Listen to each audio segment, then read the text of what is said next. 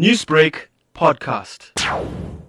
Deputy Basic Education Minister Reginah Mhaule has announced that public and private schools will open for learners on the 15th of February.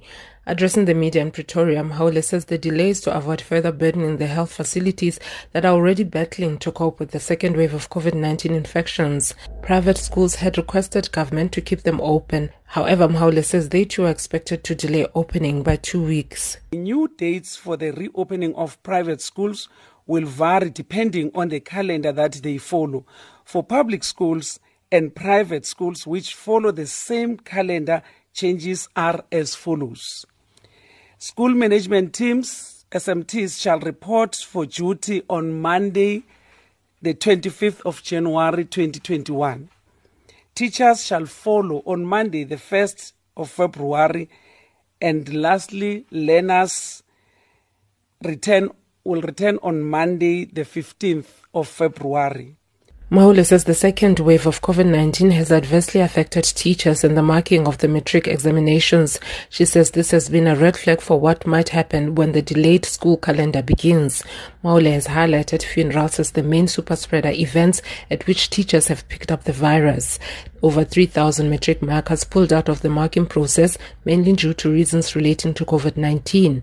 Close to 300 of them tested positive for the virus. Mhaule says the reason school management teams will report to school 15 days before learners is to ascertain whether there will be enough human resources to start the year.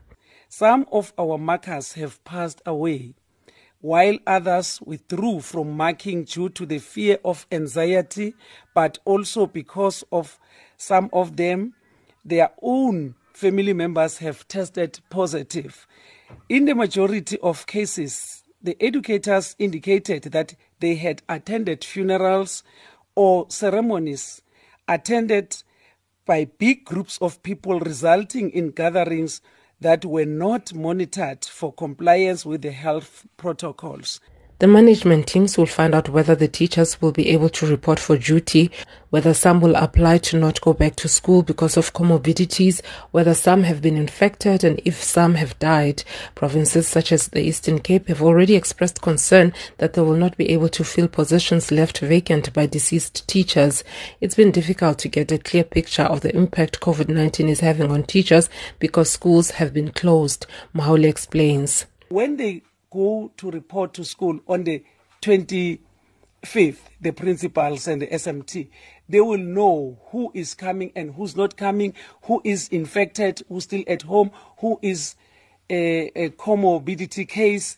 Then they will register all those because we will be working with all the schools, all officials in the nine provinces and districts to get that information. That will allow us to plan. The opening of early childhood development centers has also been delayed, and private schools that have already opened will have to shut down for two weeks. The Department of Basic Education says they are also looking into ICT solutions to fill the gaps exposed by the COVID 19 pandemic. Newsbreak, Lotus FM, powered by SABC News.